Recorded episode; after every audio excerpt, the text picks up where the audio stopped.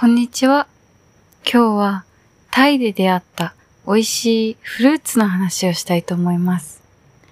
一週間ほどタイに行く機会がありまして、そこでいろいろな美味しいものに出会いました。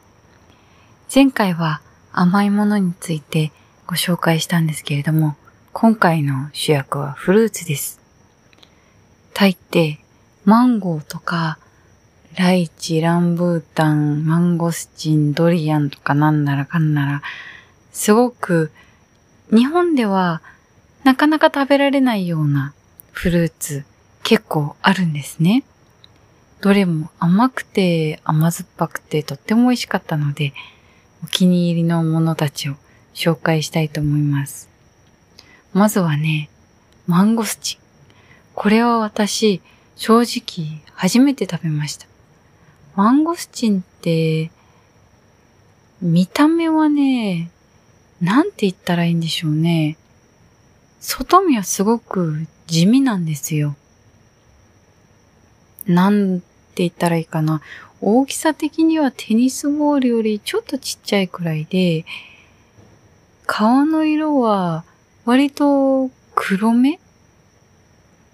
で丸々っとしてるんですけど、それを皮を剥くと、中にね、みかんの房みたいな形で白い袋状のものが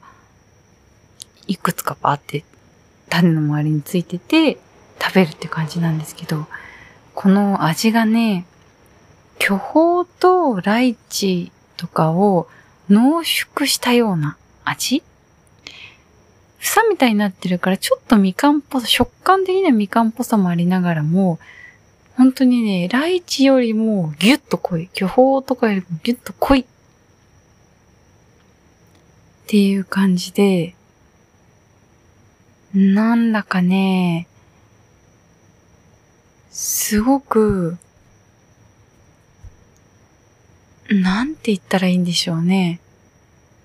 ギュッとした美味しさがあるんです。で、調べてて知ったのはマンゴスチンとか、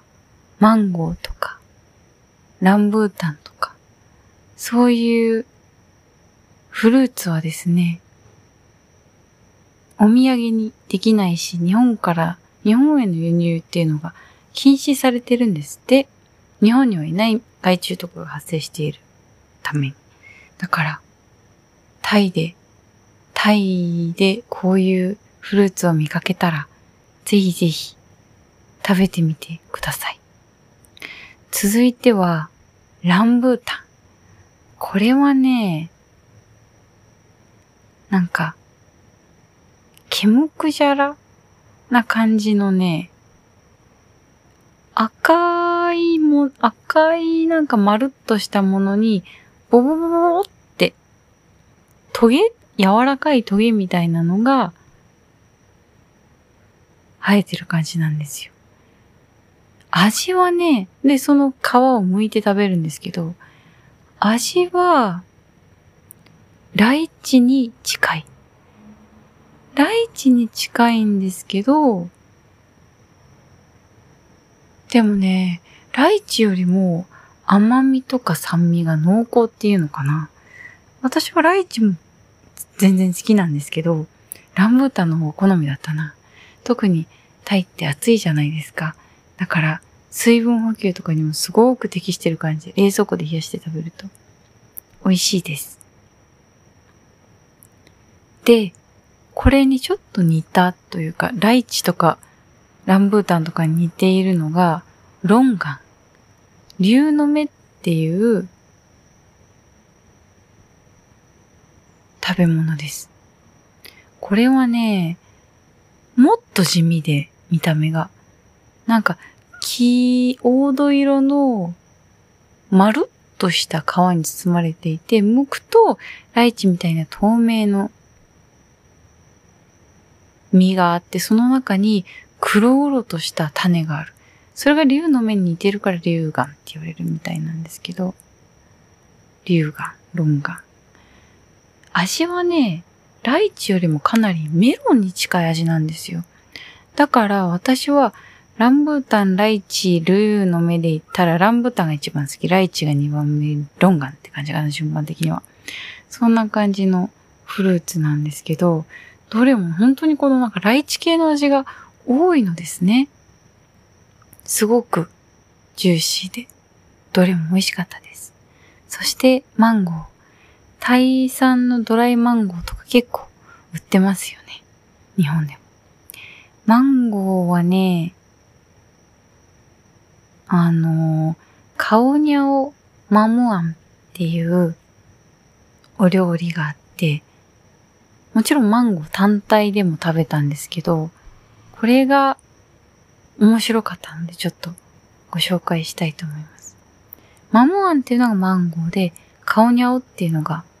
もち米なんですけど、だからココナッツミルクで炊いたもち米にマンゴーを添えて食べるんですね。これがね、とても美味しかった。まず、もち米がね、思ったより塩味が効いてるんですよ。だから、この、このカオニャオっていうもち米がすごい美味しくて、ちなみに黒ごまアイスとかと一緒に食べると、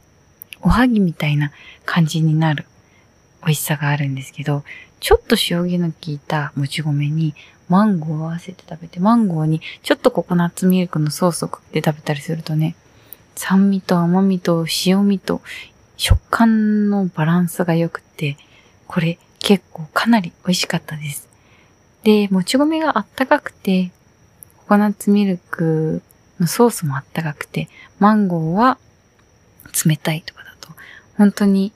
いろんな温度や食感が楽しめて、とっても美味しかったです。そんな感じで今日はタイの美味しいフルーツについて紹介しました。最初に申し上げたように、日本ではなかなか生のマンゴスチンとかね、輸入できないみたいなので、もしタイに行く機会があったら、ぜひぜひ食べてみてください。日本でもマンゴーとかはね、食べれるので、このカオニャオマモアンとかって作れたりするのかしら。ちょっと、レシピとかがあれば、作ってみるのも楽しいかなと思ったりしてました。そんな感じで、いよいよ9月になりましたね。まだまだ暑さは続きますが、皆さんどうかお体にはお気をつけてくださいね。それでは今週はこの辺で。